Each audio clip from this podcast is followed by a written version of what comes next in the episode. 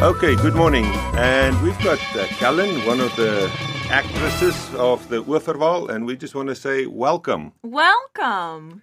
Well, Kellen, tell us how did you enjoy doing uh, your part, that French lady? Okay, so uh, I played Jérôme Dumer, and uh, I also was um, um, also I was Steve Shocking uh, with all of her many treats. Um, and this this was so much fun for me uh, because so often in voiceover you just have it's just you alone in a little padded room, and this we did not do that way. We had everybody in the same room, just heading up to the microphone with their lines and just feeding off the energy of everybody was so much fun.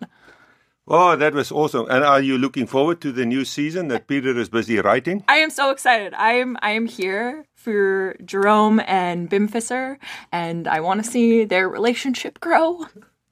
Oh, yep. That is some exciting times lying ahead after we get out of this COVID 19 situation. Mm-hmm. And then we're going to be back on the air again. Oh, I can't wait. Thanks for popping in, Kellen. Thanks and for having me. Yeah.